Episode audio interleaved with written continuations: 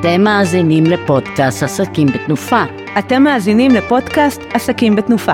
אתם מאזינים לפודקאסט עסקים בתנופה. אתם מאזינים לפודקאסט עסקים בתנופה. אתם מאזינים לפודקאסט עסקים בתנופה.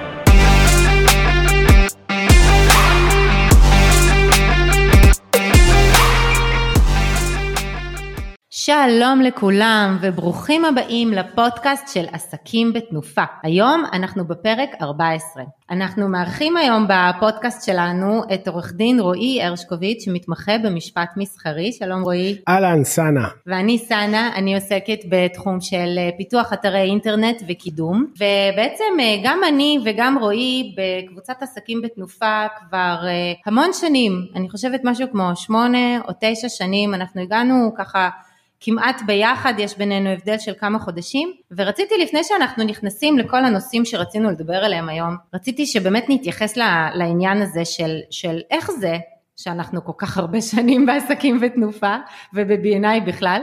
אולי תספר לנו קצת אה, מהצד שלך, למה ו...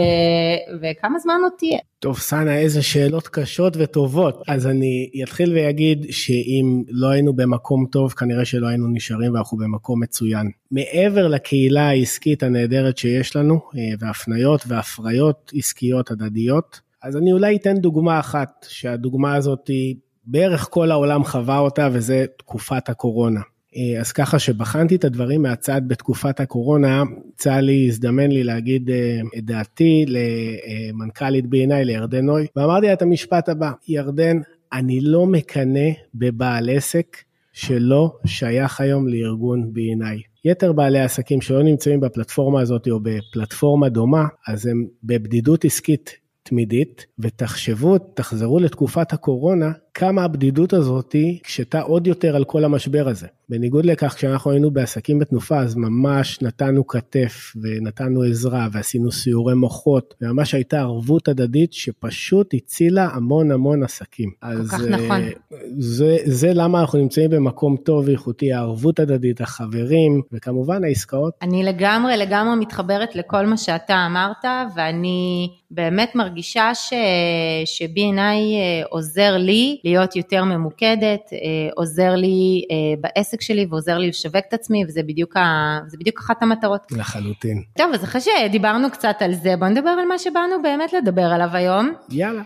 כן, היום אנחנו נדבר על שני נושאים מאוד מאוד חשובים שבהם אנחנו, התחומים שלנו מתממשקים בעצם. הנושא הראשון זה תקנון אתר, אה, והנושא השני המאוד מאוד חם והמאוד מאוד רותח עכשיו, וכל הנושא הזה של אה, הנגשת אה, אתרי אינטרנט.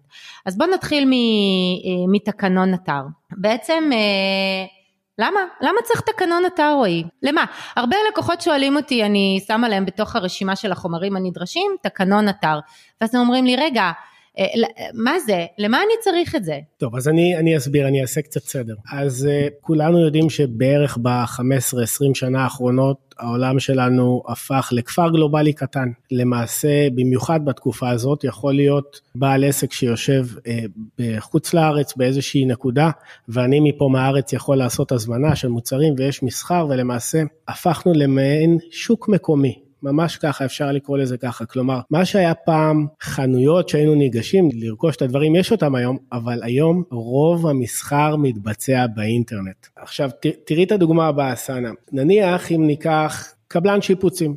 שהולך לבצע שיפוץ בבית פרטי אחרי שהזמינו אותו, אז קבלן שיפוצים שעובד נכון, מגיע ללקוח, הוא רושם כתב כמויות, הוא רושם בדיוק מה הוא הולך לעשות, הוא רושם את, את המועדים, את הזמנים ואת התמורה שמגיעה לו, ואז הוא גם מכין חוזה מסודר ומחתים את הלקוח מהצד השני. למה? כדי שהעסקה תעבור בצורה מעולה, שיהיה תיאום ציפיות מאוד מאוד טוב בין הצדדים. אנחנו מבינים בדרך הזאת שהוא עובד בצורה נכונה. כשאנחנו באתר אינטרנט, זה למעשה אותו דבר. כלומר, יש את האתר ויש את הלקוח, שהוא המשתמש. אז אם לא יהיה לי חוזה מול הלקוח שלי, אז אני לא רק שאני חשוף לעניינים משפטיים, בראש ובראשונה, אני בחוסר תיאום ציפיות מול הלקוח.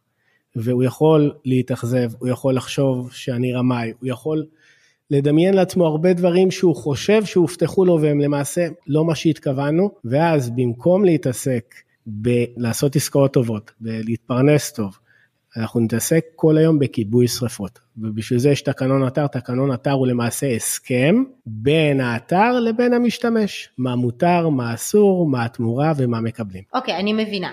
עכשיו, אבל בעצם, אז למה בעצם לא להשתמש בתקנון סטנדרטי? למה לא לקחת מאיזשהו אתר שנראה לנו ממש רציני, להעתיק את התקנון שלו ולשים אצלנו באתר? למה לא לעשות את זה? אוי, אני כל כך אוהב את השאלה הזאת, סאנה, פשוט תודה. אני אספר לכם שפעם במסגרת, אה, במסגרת קבוצת ה networking, מסגרת עסקים בתנופה, שאלתי בהצגה העצמית שלי את השאלה הבאה, למי יש עסק סטנדרטי בבקשה שירים את היד? אז אתם מבינים שכל הידיים היו למטה, וזה נכון, כי אין לנו עסקים סטנדרטיים ואפילו עסקים שהם דומים קשה למצוא היום גם אם באותו תחום. כל בעל עסק נותן דברים אחרים, כל בעל עסק יש לו את התהליכים האחרים שהוא נותן, לכל בעל עסק יש את התמחור ותנאי העסקה בכללותם שהם שונים מעסק אחר. ולכן כשאתם מורידים תקנון מהאינטרנט שהוא לכאורה תקנון סטנדרטי, אתם למעשה מקבלים עליכם תנאים שלא שייכים לכם, ששייכים לעסק אחר. עכשיו יכול להיות שהוא עשה טעויות, יכול להיות שהתקנון נוסח בצורה לא נכונה, אולי אפילו לא על ידי עורך דין, ואתם פשוט משכפלים את הטעות הזאת. ואז ביום מן הימים תגיע התביעה, יגיע הלקוח שיטריד אתכם על ביטול עסקה. עוד עניין שיש משפטי יותר כדי להבין למה אסור בתכלית האיסור לעשות את זה. אם אמרנו שהתקנון הוא למעשה חוזה משפטי בין בעלי אתר לבין הלקוח, אז חל עליו חוק החוזים. וחוק החוזים קובע בצורה מפורשת כלל הפרשנות נגד המנסח. כלומר, אתם אלה שניסחתם את ההסכם, אם אני יכול לפרש סעיף אחד לשני פירושים שונים, הסעיף שיהיה נגדכם הוא יגבר מבחינה משפטית. אז אני אגיד שמי שרוצה וחסר לו הרפתקאות משפטיות וסכסוכים בבית משפט או לקוחות שמתקשרים עכשיו וצועקים תחזיר לי את הכסף ושיימינג בפייסבוק וכאלה, מוזמן להוריד תקנות סטנדרטי, אבל מי שרוצה לעשות את זה בצורה מסודר, אז בהחלט צריך לפנות לעורך דין שיתחקר את העסק שלו, שיבין את השלבים, את המוצרים ואת הכל, ואז יהיה ניתן להתאים לו תקנון אה, שיהיה נכון עבור העסק עבורו. מעולה. עכשיו, אני גם אה, נתקלת בהרבה פעמים אה, באמת בהבדלים מאוד מאוד משמעותיים בין תקנונים לאתרים תדמיתיים, לבין תקנונים לאתרים שהם אתרי e-commerce ואתרי סחר. אז אולי תוכל לפרט לנו קצת, קצת יותר על ההבדלים בין שני הדברים האלה. אוקיי. Okay. אז בעיקרון רוב האתרים היום הם אתרי חנות, בסדר? באתרי חנות למעשה יש מסחר לכל דבר ועניין, כלומר אני נכנס אה, לאתר מסוים, מזמין פריט, משלם עליו, מקבל את הפריט. בתקנון חנות יש לנו חובה, זה לא, לא, אפילו לא זכות, חובה חוקית שיהיה תקנון, כי התקנון חייב לפרט את תנאי ביטול העסקה. חוק הגנת הצרכן קובע לא רק שיש חובה כזאת, לבוא ולהגיד אם התקנות הגנת הצרכן חלות או לא, שזו החובה לציין בתקנון, אלא שבמידה וזה לא יצוין, אז למעשה הצרכן יכול לבטל עסקה בכל רגע נתון. כי חוק הגנת הצרכן אומר 14 יום מיום עשיית העסקה או מיום קבלת המסמך שמכיל את תנאי העסקה, ואם לא נתתי את המסמך שזה התקנון, אז מחר הלקוח יבוא, או בעוד חודשיים, או בעוד שנה. ויוכל למעשה לבטל את העסקה. אז כל מי שיש לו למעשה אתר חנות חייב לדעת שחייב להיות תקנון שהוא מדבר בין היתר על תנאי ביטול העסקה. דבר נוסף בכל מה שקשור לאתר חנות, וזה אגב גם למה כאן לא להשתמש בתקנון סטנדרטי, זה לעניין ביטול העסקה עצמו. כי חוק הגנת הצרכן מדבר על מוצרים שאין בהם בכלל ביטול עסקה, שיש בהם ביטול עסקה מצומצם, לדוגמה הבגדים שאנחנו אה, רוצים להזמין, אז יש פרטים שיש אה, ביטול עסקה, יש פרטים שבסוף עונה שאין, יש הלבשה תחתונה שאין, ואם אנחנו נשתמש בתקנון סטנדרטי, אז יכול להיות שאנחנו ניקח תנאי ביטול עסקה שהם לא שלנו, ונכיל אותם בתוך, ה, בתוך האתר, ונכיל את החובה עלינו. עכשיו, אם נסתכל על אתר תדמית, ש... זה אתר אינפורמטיבי, שבו מפורסמים אולי מאמרים, אולי יש בלוגים, אז אין לנו חשיפה מבחינת ביטול עסקה, אבל יש לנו חשיפה אחרת. למשל, אם ניקח יועצים למיניהם שמפרסמים מאמרים, חשוב מאוד שהמשתמשים ידעו האם מדובר במאמר נניח רפואי, או במאמר שלא בא להחליף עצה רפואית, ולא בא להוות מידע רפואי וכהנה וכהנה, כדי שלא נמצא את עצמנו בבוקר מקבלים איזושהי אה, תביעה כזו או אחרת. או דוגמה נוספת לחשיפה שיש בתקנון של אה, תקנון אינפורמטיבי, הרבה מאוד מהתקנונים האלה יש בהם בלוג לדוגמה, או פורום של שאלות ותשובות. מקרים שהיו, והיה גם פסק דין מאוד מפורסם אה, בארצות הברית, מצב של משתמשים שפשוט הפיצו דברי לשון הרע בתוך הפורומים. בין אם על משתמשים אחרים, בין אם על, על בעלי האתר, אבל אם ניקח את הדוגמה של משתמשים אחרים, אז הפסק דין בארצות הברית דיבר על זה בעניין של פייסבוק, שכאתר אתה חייב לעשות כל מה שביכולתך כדי למנוע הפרות, לשון הרע, אלימות, הסתה לאלימות ו- וכדומה, ואם לא תעשה את זה... דרך אגב, בגלל זה הם גם הורידו את ה dislike. לגמרי. היה לגמרי, להם פעם, לגמרי, כמו לגמרי. שה like היה dislike, נכון. עכשיו אין, לא קיים. נכון, בגלל כל העניין הזה שלמעשה אה, בית משפט, אה, בית משפט העליון בארצות הברית בא וקבע בסופו של יום, פייסבוק, אל תשחקו אותה כאילו אין לכם שום אחריות. זה פשוט לא יתפוס פה. יש לכם משתמשים, אתם מתפרנסים בזה, חובה עליכם לנהל את המשתמשים האלה. אז אנחנו כן נרצה שלדוגמה בתקנון אתר תדמית, או תקנון אינפורמטיבי שבו יש פורום, לבוא ולחייב אה, לא להשתמש באלימות ולא להפיץ לשון הרע, ולא לעשות הפרה של זכויות יוצרים וכל מיני כאלה, גם אלו מקרים שהיו, שמישהי העלתה שמלה שהיא טענה שהיא עיצבה אותה והיא אפשרה אה, לאחרים לעשות שימוש אה, בסקיצה וכל מיני כאלה, והסתבר שזו שמלה לא שלה. ואז נשאל, נשאלה השאלה, האם ניתן לתבוע את בעלי האתר שאפשרו את זה? טוב, אז אם הם ישבו בחיבוק ידיים ולא עשו כלום, אז כנראה שכן. והחיבוק ידיים מתחיל בזה שאין תקנון, כי אם היה תקנון והיה קובע בראש ובראשונה שאסור להפר זכויות יוצרים ואסור לעשות שימוש כזה או אחר וגם אוכפים את זה, אז כנראה שהם היו מוגנים מבחינה משפטית. אגב, אחד הדברים שאני אומרת לכל אותם הלקוחות שאומרים לי, רגע, בואי אה, תתני לנו איזשהו תקנון סטנדרטי, בטח יש לך איזשהו נוסח ופשוט תשימי לנו באתר. אז אני לא, אה, לא מנסחת תקנונים, וגם אני מאוד מאוד מקווה שגם הקולגות שלי לא עושים את זה, ובוא נגיד ככה, מי שכן עושה את זה, תיזהרו, יש להיזהר במקרה הזה. וגם זה, זה, זה לא הגיוני שאני אקח אה, תקנון שעורך דין עבד עליו, מישהו שילם לו על זה כסף, אני פשוט אעתיק אותו ואשים אותו באתר אחר, זה לדעתי גם הפרה של זכויות יוצרים לכל זה, דבר. זה לחלוטין הפרה של זכויות יוצרים והיו כבר תביעות בגין העניין הזה. כלומר, לקחת תקנון של מישהו אחר, אתה משתמש בזכויות יוצרים ללא רישיון, אתה חשוף לתביעה.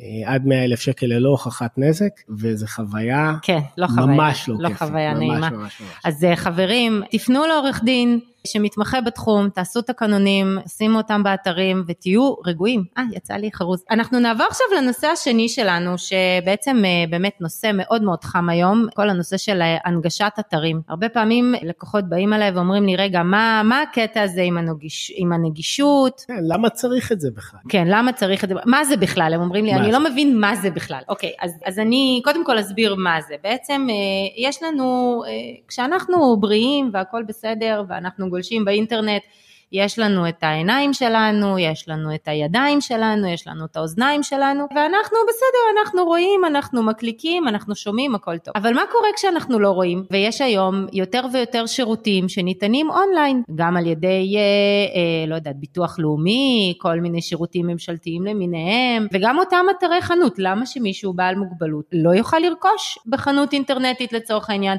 למה שהוא יהיה שונה והוא לא יוכל לקבל את אותו המידע? אז, אה, אז בעצם הנגשת אה, אתרים לבעלי מוגבלויות זה באמת, זה באמת התאמה של האתר לאותם האנשים. בן אדם שהוא עיוור, יש לו תוכנת הקראה במחשב, ואנחנו בעצם מתחברים לתוך התוכנת הקראה הזאת ומאפשרים לו פשוט שהתוכנה תקריא לו את כל האתר. מישהו שלא יכול לעבוד עם עכבר, יש לו איזושהי בעיה, לא יכול לעבוד עם עכבר, אז יש לנו את האפשרות אה, של טאב, אנחנו לוחצים על אה, לחצן טאב במחשב, וזה בעצם מעביר אותנו בין שדות בטפסים, זה מעביר אותנו לכפתור, זה מעביר, מעביר אותנו בין כותרות וכולי. בנוסף לזה יש לנו את האפשרות האפשרות של אנשים שהם לא עיוורים אבל הם לא רואים כל כך טוב או אנשים מבוגרים שצריכים אה, אה, שהאותיות יהיו מאוד גדולות אז יש אפשרות להגדיל את האותיות. יש אפשרות להוריד לגמרי את הצבעוניות, יש אנשים שמאוד רגישים לתזוזות במסך אה, ודברים כאלה, עיוורי צבעים וגם mm-hmm. אנשים עם אפילפסיה שבאמת יכולים לקבל התקף אם הם נכנסים לאתר ויש בו המון המון תזוזות או דברים שהם לא מותאמים. אז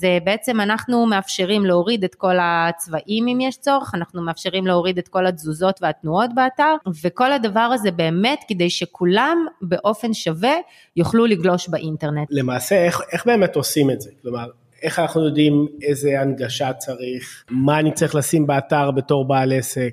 אז ככה, אז באמת יש, אה, יש איזשהו חוק ונוסח של חוק לעניין הזה, אה, להגיד שבאמת כל הפתרונות היום אה, יודעים לעמוד בחוק, לא כל כך, וגם להגיד שבאמת גם אם הנגשנו את האתר פעם אחת, עשינו מאמץ, תכף אני אפרט על האפשרויות שיש לעשות את זה, עשינו את המאמץ והנגשנו באמת את האתר לגמרי, זה לא אומר שיום למחרת הוא עדיין מונגש. וזאת אחת הבעיות של הלקוחות שלנו, אה, כי למשל אם אנחנו מחר, יום אחרי שהנגשנו את האתר, מעלים לאתר סרטון שאין לו כתוביות, אין, האתר לא מונגש. אם העלינו אה, קובץ PDF לאתר והקובץ PDF הוא ללא, ללא הנגשה, ללא נגישות, זה לא קובץ מיוחד שמונגש, גם כן הורדנו את כל ההנגשה של האתר. אבל יש גם דברים שיכולים לקרות בלי שאנחנו נתכוון אליהם, כמו למשל יש לנו בתוך האתרים המון מערכות שאנחנו כל הזמן מעדכנים את הגרסאות שלהם. ויכול מאוד להיות שבאחת העדכוני גרסאות באמת בלי כוונה ובלי לדעת בכלל הרסנו את ההנגשה. וואו. אז, אה, אז כל הנושא הזה באמת הוא יחסית מאוד מאוד מורכב, ויש לנו כמה וכמה פתרונות לעניין. יש היום רכיבים, חלקם חינמים, חלקם בתשלום, שבאמת אה, טוענים שהם אה, מנגישים את האתר ב-100%. בוא נגיד ככה, רובם באמת עושים עבודה טובה, אולי לא ב-100%, אבל באמת רובם עושים עבודה טובה. מה ההבדל בין הרכיבים בחינם לבין הרכיבים בתשלום, אתם שואלים? אז זה לאו דווקא האיכות, יותר מדי, אלא יותר כמו בעצם מה הם מבטיחים לכם. רכיבים בתשלום היום אומרים לכם, אנחנו אה, תומכים בכם ונחזיר לכם עד נגיד מיליון שקל, מיליון חמש מאות שקל במקרה של תביעה, אוקיי? זאת אומרת שללכת לרכיב שאתה משלם עליו הרבה כסף זה כמו לעשות סוג של ביטוח. ביטוח, ממש פוליסת ביטוח. ממש כמו עסקת ביטוח. זה לא חייב באמת להגיד שאותו רכיב בתשלום הוא בהרבה שונה מאותו רכיב החינמי, רק שהרכיב החינמי לא, נותנים, לא נותן לכם שום ביטוח. יש גם היום אה, כל מיני מערכות שהן אה, AI ומערכות שבעצם כביכול יודעות לזהות את, ה, את הדברים הלא מונגשים שיש באתר ואו להתריע על כך או אפילו לתקן את זה בעצמם. שוב פעם, כל אותם החברות בסופו של דבר נותנים לכם ביטוח. עכשיו, החוק אומר, ותקן אותי אם אני טועה רועי, החוק אומר שבמידה ומצאתם איזשהו ליקוי בהנגשה של האתר, אתם לא יכולים עכשיו לתבוע באותו רגע, אתם צריכים להביא את זה לידיעתו של בעל האתר.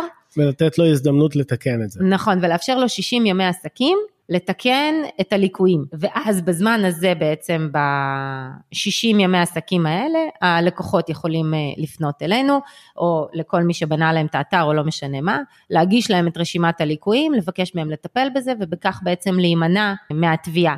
זה מידע מאוד מאוד חשוב שהרבה מאוד בעלי אתרים לא יודעים את זה, אז זה מאוד חשוב אה, לדעת ולפי זה באמת לקבל את ההחלטה הנכונה של אה, איזה רכיב, עם איזה רכיב אנחנו נעבוד. עכשיו... אז אה... למעשה אני רק אגיד שכדאי לבעל עסק מפעם לפעם בין לבדוק עם עצמו ובין להתייעץ איתך על גבי, לגבי תכנים וסרטונים וכל מיני כאלה שהוא מעלה אותם אחרי שמסרת לו את האתר כבר שהוא מונגש.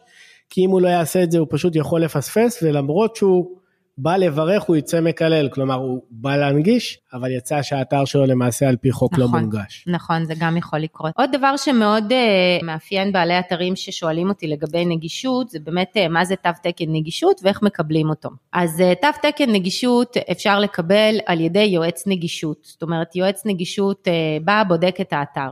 יש אפשרות, uh, חוץ מהרכיבים שמנגישים את האתר, יש גם אפשרות להנגיש את האתר ממש בקוד. זאת אומרת לבנות אותו מלכתחילה אה, מונגש. העלויות של זה יחסית אה, מאוד מאוד גבוהות וכמו שאמרנו גם ברכיבים זה כמו הרכיב החינמי כי בעצם אף אחד לא נותן לך איזשהו סוג של ביטוח במקרה כזה. ולכן בעלי האתרים יכולים לגשת בעצם ליועצי נגישות, יועצי נגישות שהם אה, עשו קורס מיוחד ספציפי לזה הם מוסמכים תבקשו לראות תעודות אל תתביישו זה מאוד מאוד חשוב. הם מסתכלים על האתר והם נותנים איזושהי רשימת ליקויים אחרי שכל הליקויים האלה טופלו, בעצם ניתן תו, אה, תו תקן של הנגשה לאתר. זה נכון לעשות בעיקר לאתרים שבאמת פונים לציבור הרחב, אתרים שהם אה, אתרים גדולים ושבאמת הם, אה, הלקוח שלהם הוא פחות B2B, זאת אומרת הם פחות עובדים מול עסקים, אלא הם יותר עובדים עם אנשים פרטיים. זה, זה הקהל יעד ספציפית של הדבר הזה. עכשיו גם מאוד חשוב להבין שוב פעם, גם אם קיבלתם תו תקן, זה עדיין לא אומר שהאתר שלכם מונגש, כי שוב פעם, יום למחרת יכול להיות מצב שעשיתם משהו או איכשהו והאתר כבר, כבר לא מונגש, ואנחנו פותרים את זה בצורה מאוד מאוד דומה לעניין התקנון. כן, אני, אני, אני אגיד מה הפתרון בזה. למעשה, כמו שאמרנו שתקנון הוא חובה, אז חובה שיהיה בכל אתר הצהרת נגישות. זו החובה הראשונה מבחינת חוק הנגישות. הצהרת נגישות היא למעשה באה ואומרת קצת על העסק, מה הוא, אה, במה הוא מתעסק, מה יש באתר, אוקיי? ואילו פעולות נגישות בוצעו בתוך האתר, מה השלבים של פעולות הנגישות ואילו פעולות נגישות בוצעו דרך האתר. שימו לב, גם כאן לא לעשות את הטעות וללכת ולחפש הצהרת נגישות סטנדרט, כי יכול להיות שההתאמות שאתם עשיתם באתר שונות בתכלית מהתאמות שעסק אחר עשה, והנה עשיתם את זה, אתם בהפרה של החוק ויכולים לקבל תביעה משפטית רק על העניין הזה. כלומר, וואו, אם אני אצהיר... וואו, זה ממש קריטי. ממש. אם אני אצהיר שעשיתי אה, פעולות הנגשה בתוך האתר ואני אפרט אותם, כי זה מה שמופיע בתקנון הסטנדרטי ובפועל הם לא שמה, אז אני בבעיה. אגב, אותם הרכיבים אה, בתשלום אה, תמיד מספקים גם אה, הצהרת נגישות, שתואמת בדיוק את הפעולות שהרכיב שלהם עשה באתר. הצהרת הנגישות צריכה גם לכלול, במידה ויש מיקום פיזי לעסק, היא צריכה גם לכלול ממש את כל הפירוט של הנגישות הפיזית, זאת אומרת, אם יש מעקה כזה, אם יש שירותים לנכים וכאלה. חברים, זה עניין באמת... לא כל כך כיף להתעסק איתו בכל הנושא של האתר, אני חייבת להודות, והלקוחות שלי רואים את זה כמו איזשהו... אה, אה, כמו איזושהי בעיה וחלק אפילו רצו ממש להוריד את האתרים שלהם מהאוויר כי אין להם אה, את הנגישות אז השד הוא לא כזה נורא, יש מה לעשות, יש אפשרות לטפל בזה באמת בהרבה מאוד רמות של תקציבים, החל מרמת הכמה מאות שקלים ועד לרמת האלפי שקלים.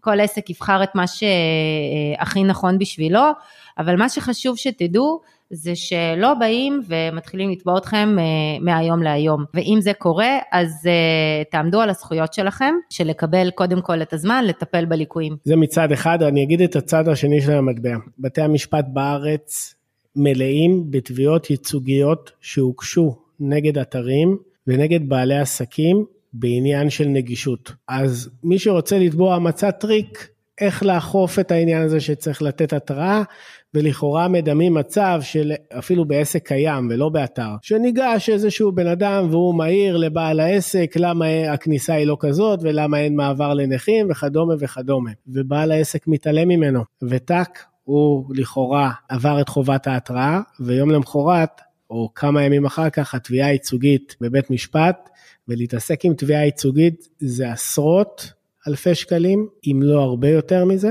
פשוט לא כיף. מהצד השני, כשאנחנו מתעסקים באתר, בעלי עסקים נותנים, נוטים לזלזל בעניין הזה, נוטים לא להתעסק עם זה, נוטים לחשוב, אה, אין לי כוח לזה עכשיו, נו, נכון. יאללה, אז בואו נוותר על זה ובואו רק נעלה את האתר לאוויר כי יש עכשיו Christmas או כי יש עכשיו חג כזה או אחר ואני רוצה ממש ממש להוציא את המוצרים, והם פשוט חשופים לתביעות מיותרות, אבל תביעות שעולות המון כסף. כן. טוב, אנחנו אה, לקראת סיום של הפודקאסט אה, המאוד מאוד חשוב הזה.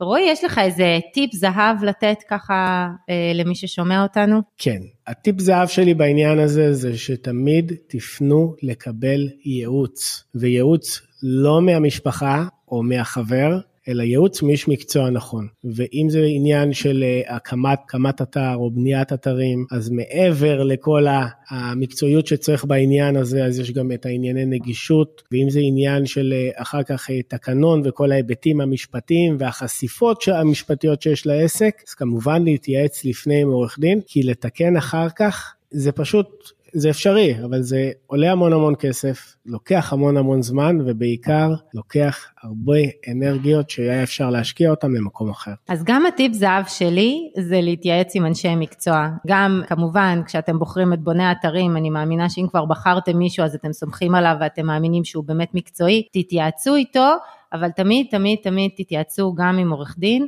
בכל מה שקשור לעניינים משפטיים, כי בוני אתרים הם באמת אחלה, יש להם הרבה מאוד ידע בתחום, אבל, אבל הם לא עורכי דין. לכן תמיד תמיד תמיד כדאי בכל מה שקשור למשפטי, לעניינים משפטיים להתייעץ עם עורך דין. אז וואו, היה לי ממש כיף איתך בפודקאסט היום, רועי. היה אחלה, סאנה. ממש החכמתי, תודה. נכון, גם אני, ואני מאוד מקווה שגם המאזינים שלנו החכימו. וכאן אנחנו נסיים את אה, פרק אה, מספר 14 של פודקאסט עסקים בתנופה. תודה שהקשבתם, ואנחנו כמובן מזמינים אתכם לבוא להתארח אצלנו בקבוצה, לפגוש אותנו באופן אישי, וגם לראות את המפגשים שלנו ממש אה, בפועל, זה חוויה יוצאת דופן. אז תודה לכם על ההאזנה, ביי ביי.